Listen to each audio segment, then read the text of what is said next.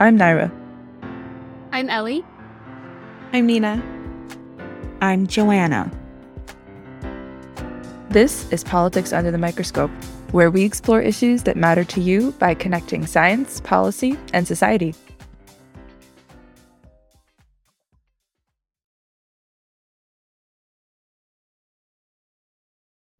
Hey, everybody. Welcome back to another episode of Politics Under the Microscope. I'm Nina, and I'm here with my co host, Naira. And today we are lucky enough to be joined by Barbara and Jennifer of Cherokee Concerned Citizens. Cherokee Concerned Citizens, or CCC, was officially formed in 2013 by concerned residents of the Cherokee subdivision in Pascagoula, Mississippi. Pascagoula, Mississippi is a fence line community which exists near several polluting facilities, including Chevron, First Chemical, Mississippi Phosphates, and VT Halter. Keep listening to hear more about how CCC has applied pressure to local government to hold some of these polluting facilities accountable and hear more about what you can do to support them in their mission. Barbara, Jennifer, thank you both so much for your time. And you know what? Let's get right into it. To start off, we all come from different places. Joanna is from Canada, I'm from Pennsylvania, Naira's from New Jersey, and Ellie is from Wisconsin. But we're all located in New York City, and I would state that we're not all super familiar with the Gulf states. And honestly, I would imagine a lot of our listeners may not be either. So, can you talk to us about how your geography as a fence line community impacts your environmental outlook? More specifically, can you talk to us about the chemical and industrial production in Pascagoula, Mississippi, and offshore drilling for those who are unfamiliar with the area? Well, good evening, ladies. I'm Barbara and I do work with Jennifer. She's become like a sister to me over the years. So we just kind of glued to each other. She's been a part of my family and we love her to death.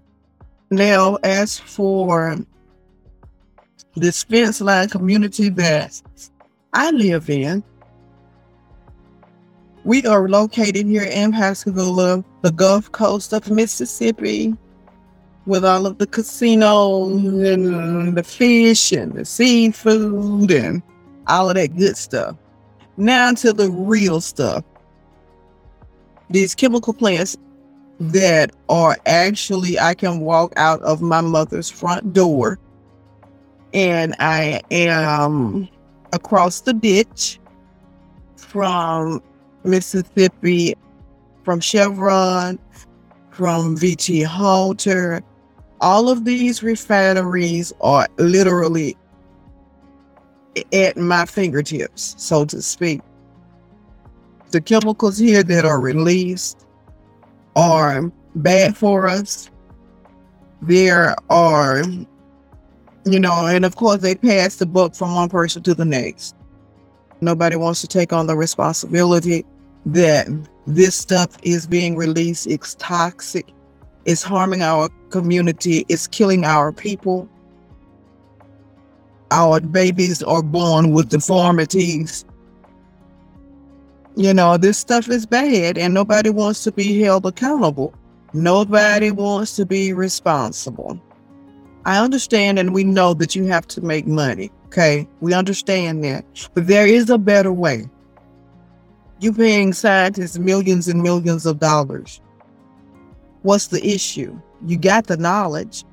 What's the problem with using something that will not take the life of another person? VT Halter is, you know, one of the closest plants that we have that I have right here at my door. A couple of weeks ago, I was telling Jennifer the other night, I said there was something being released I don't know what it was, but there was this great big pillar of black smoke. I followed it as far as I could without getting arrested. I didn't want to trespass on their property. I was too tired to climb the fence, so you know I, I, I couldn't, you know, I, I couldn't get over there. But the the the area and where it was is coming down Highway 63. We call it Industrial Road. And that big cloud of smoke, I mean, it was so far in the air that it was all the way down to VT Halter, and Chevron. I don't know what was released. I never saw anything in the paper. I never heard anything about it. This stuff is being released in the air, and we do not receive any kind of warning.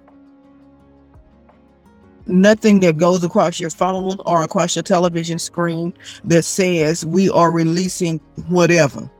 You know, it's just like it don't matter. They do what they want to do. But anyway, Ron, you know, is one of the largest polluters in this area. It is the one of the largest refineries in the United States. So, I I got a problem with them not notifying the community as to what's being released. Because if you sit outside and just all of a sudden you see a big puff of smoke and immediately your eyes start to burn, your sinus, your sinuses are horrible. I have two daughters right now, both of them, well, one of them with upper respiratory infection, sinusitis. This comes from being outside at a event that was at our beach park about two weeks ago. And she was not outside two hours.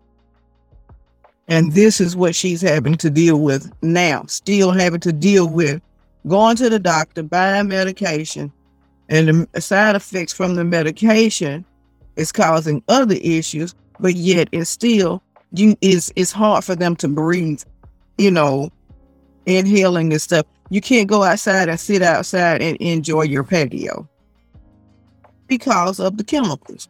Your eyes are itching, your ears hurt, your throat hurt, tonsillitis, anything that's upper respiratory. And a lot of people on here have skin problems because of the you're itching, dry skin. Had a neighbor of mine, the dog had chemical burns on his feet because the soil is contaminated, but nobody's responsible. Okay. You know, BP Enterprises, another company processing plants in the nation. You know, they're not required to report all the toxins they release into the air, which is a problem for me because there's no way OSHA should allow this to happen. Oh, did I lose face? But anyway, that's enough about that. We need help in these areas with all of this stuff because it's just wrong. You know, it's just wrong.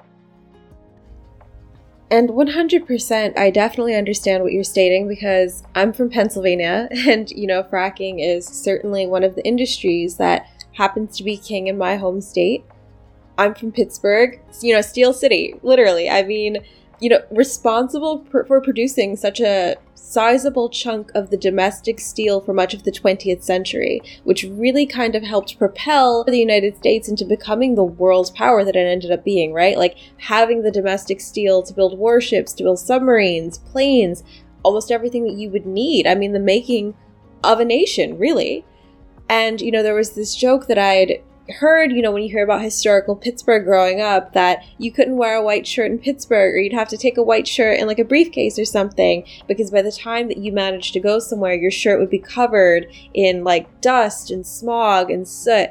And I suppose it's certainly interesting for me, right? Because when I think even back to hearing that it's kind of like an open secret like yes we understand that that's why people are sick or that's why they have breathing problems. But we're not going to talk about it because they happen to be the local industry and you can even see it with fracking now in some places that there is opposition or you know based on some of the other endeavors that are natural gas based in my state that there is opposition to discussing this publicly even though it very much so poses a health risk to the communities that these sorts of endeavors are happening in on the topic of thinking about you know your environment and sort of you know what the air quality is like or you know changes that may be happening to land i remember one thing that came up in your social media was mentioning gypsum stacks and you know personally i don't know a ton about them and you know i'd imagine that our listeners may not either right so give us a primer. What are gypsum stacks? How are they produced? And what guidelines, if any,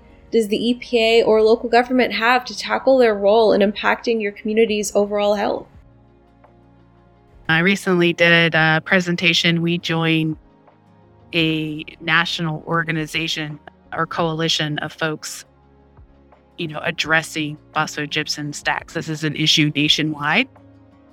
And so ours, a community in Pascagoula, is one that has two very large phosphogypsum stacks. As Barbara was saying, there is, you know, it's not just the gypsum stack, it's, you know, all the other industries that are nearby. And so the cumulative impact that the neighborhood and the residents living there is is quite, you know, dangerous to be living so close to so many facilities. There's seven total facilities that are Title V permits. And one of them was Mississippi Phosphates, which was a fertilizer plant. And it is the, the plant that produces the phosphogypsum stack. It has, I think it was in 2014, it filed bankruptcy, which apparently is a common thing that happens with fertilizer plants because the maintenance of the the this byproduct, this waste, is so expensive. And and so in 2014, we actually, you know, when we first started organizing in 2013, 2014 was our, our, our first full year and in Mississippi phosphates was our target they were releasing hydrogen sulfuric acid into the air and into the water. And it's part of their production process. And, you know, talk about burning eyes and nose and rashes. And they had just a decade of violations. The EPA was after them, the Mississippi Department of Environmental Quality was after them. And so they were an easy target for us. They were in the news a lot. But unfortunately, by the end of that year, they filed bankruptcy, and which meant that they no longer were accountable to the community for all of the damage that they had caused. And they left behind a toxic site that the cleanup of endangered people's lives. It was it was there was sulfuric acid everywhere. And and then they left behind these phosphogypsum stacks. And these when you first actually drive down Industrial Road, right before you turn to go towards the neighborhood, there's this huge hill. And if you don't know any better, you think it's just a hill, but it's actually toxic waste, radioactive toxic waste. It's covered. So, what they do in their production, it produces a, a byproduct of the phosphogypsum. That, that that's when they were producing the fertilizer. And so this this byproduct, this toxic waste is something that they can't generally are not able to reuse or sell. So they just have to store it. And it is so radioactive that from what I've heard is that they can't actually contain it like in a physical container and transport it because of risk of like explosion. So what they do is they put it on the in these ponds and you know dig a hole in the ground and so forth and they they pipe it in and so ours is is closed which means that they they finish piping and they cap it and when they cap it they put dirt on top and then vegetation grows right and so it looks like a hill but essentially it is this you know this waste that anytime it rains it creates like rainwater that is extremely acidic and with heavy metals and is very dangerous, right? Well, the pond is supposed to catch the rainwater. And the whenever these companies were charged with Mississippi phosphates, when they were charged with maintaining it, they're supposed to treat it and then they'd release the water into the bayou, Bayou Casotte where people fish by the way. It's like people that's it's a fishing spot right there. And and so sometimes they have to do what's called a bypass and that means after a heavy rain event there's so much of it that the the million gallon millions of gallons of the pond water that holds it, it spills over So I don't know, you, you know, you said before you don't know much about the South and the Gulf Coast, but it rains a lot here. Uh, there are hurricanes and storms. And so, you know, this, the toxic waste is releasing constantly. And this is just from the rain. Then you have to worry about the structural integrity of the pond. And so we learned all of this. And this was something that we it's just taken us years to figure out, and we've had to figure it out all on our own. like Barbara is nodding her head. Yes, that is true. When Mississippi Phosphates filed bankruptcy in 2014, the Mississippi Department of Environmental Quality took over the maintenance and the cleanup.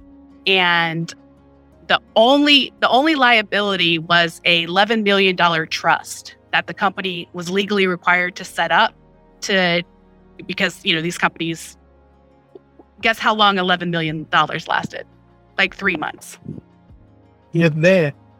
yeah exactly and and so yeah the, the, the whole cleanup of the site is going to cost like hundreds of millions of dollars and it's all on taxpayers to pay for this because now the EPA has taken it over and it's officially a Superfund site. And so, for anyone who's unfamiliar with Superfunds, there's a whole like legal process, right? Program that the EPA has set up.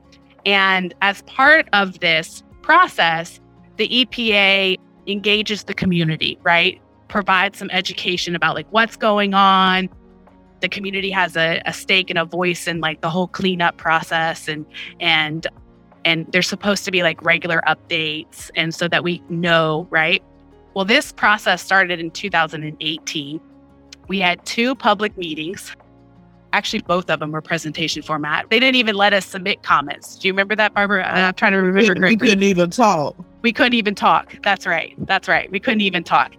And there was a, a person with the EPA that was assigned as a community liaison. And the community liaison met with us afterwards and wanted to, you know, collect our stories and figure out what's going on. And obviously, we're not talking about just Mississippi phosphates. We're talking about all of it. Like you're going to hear the story. Oh, you're going to hear the, you're going to hear the health impact, right? And so this whole process of doing these interviews with the community liaison was to initiate something called the community action groups or a CAG, where they set up this community based group to come together to to monitor the Mississippi Phosphates project and to address this issue and other environmental issues in the community, right? Months went by after the interviews and we never heard anything. So we'd follow up and be like, "What's going on?" Nothing. Silence. About 6, maybe even longer, I don't remember the exact timeline, but at least 6 months goes by before we get sort of like a rumor that the EPA got notified that we didn't need a CAG and that the community has already been engaged or it's like they're already engaging the community. So essentially, we were denied our legal right to a community action group, which entitles us to like EPA resources and technical expertise and like support for grants and things like that. And so we we didn't get it. And even after we sent emails to the EPA, phone calls, we were like, no, we want it. We still got no response. And since then, the only public meeting that has happened in regards to the Superfund site and the gypsum stacks is one, just I think it was last year, some virtual meeting. They were a small part of a presentation of a of a larger meeting last year, the EPA actually did a their own site testing where they took, I guess, you know, air monitors and walked the fence line of several properties. And one of the properties that they walked was Mississippi phosphates in the gypsum stacks. And they found elevated levels of of benzene. I have it pulled up here and I so I'm trying to remember what the exact amounts was but the EPA sets a limit for benzene that's like nine parts per billion at the fence line. But the testing at the Mississippi phosphate site was reached like over a hundred parts per billion. And I'll have to double check that actually. But what I do know is that when they took the air samples at Chevron, Mississippi Phosphates, First Chemical, and uh, VT Halter and Halter Marine, those are the ones that they visited. The benzene levels were anywhere from 25 parts per billion to 217 parts per billion. Even then, like just to Barbara's point of us not being notified, like we we learned about that as well through like the grapevine, but somebody that we know had told us about it. So the EPA hasn't contacted us about those results and what they're doing about it. So we're sort of in the dark there around what, you know, what their intention was around actually doing taking the test and what they plan to do with the the results and, and if there's any action steps that are going to happen. And so when you ask this question about, you know, what are the EPA guidelines and things like that, it's really curious to me whenever you learn about what the guidelines are supposed to be and then what they actually are. And it seems like, yeah, like we don't, they don't have to mm-hmm. follow their own guidelines. yeah. So it's kind of hard to answer. Like, what exactly are that's, that's the question we're asking. What are the guidelines? What are they doing to protect communities when they don't even have to follow their own rules? I mean, thank you so much for sharing that with us. Like, that was such an incredible breakdown. And I feel like I definitely have a better idea of, you know, what things look like and sort of what the opposition happens to be. And I actually think that that is a perfect segue into our next question.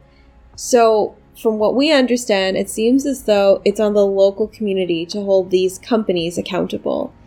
You know, I've found very often when you talk about holding certain industries or certain companies accountable, a large part of the opposition that you know comes up to even these accountability conversations is that these companies or this particular industry provides a source of local income even if it happens to be to the detriment of overall community health.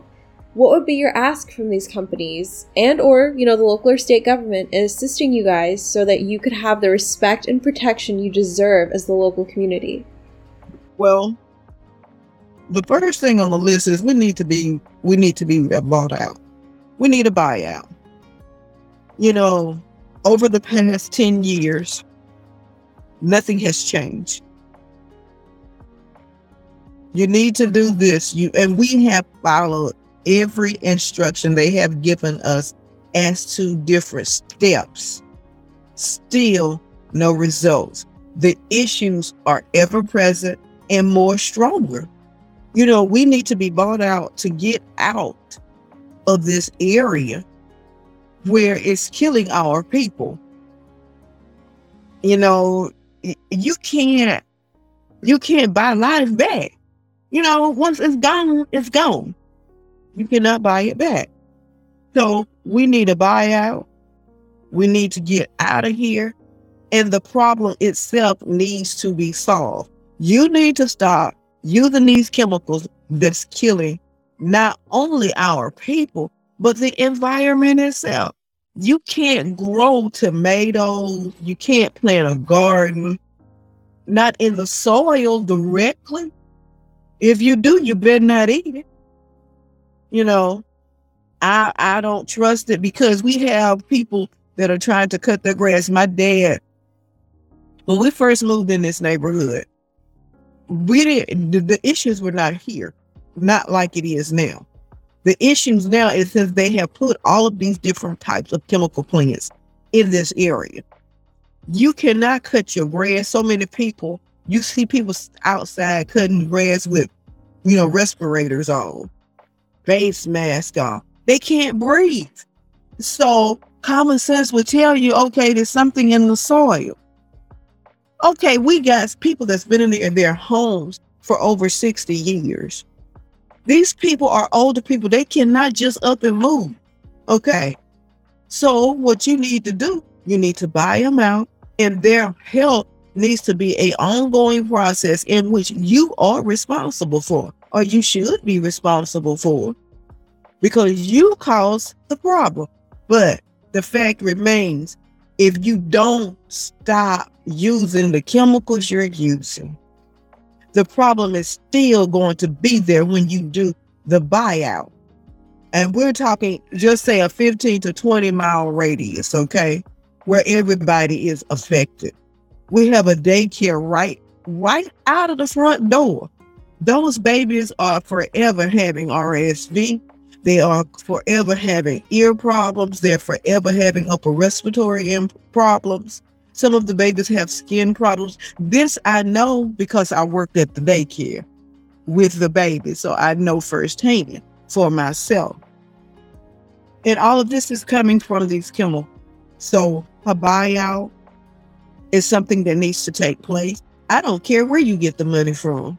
If you could spend $10 million to enclose a spot where there's no guarantee that the air won't blow, you mean tell me you can't do a buyout? What's the issue? You know, you stop making excuses and be held accountable and do what you need to do to fix the problem. Barbara, thank you so much for your testimony here.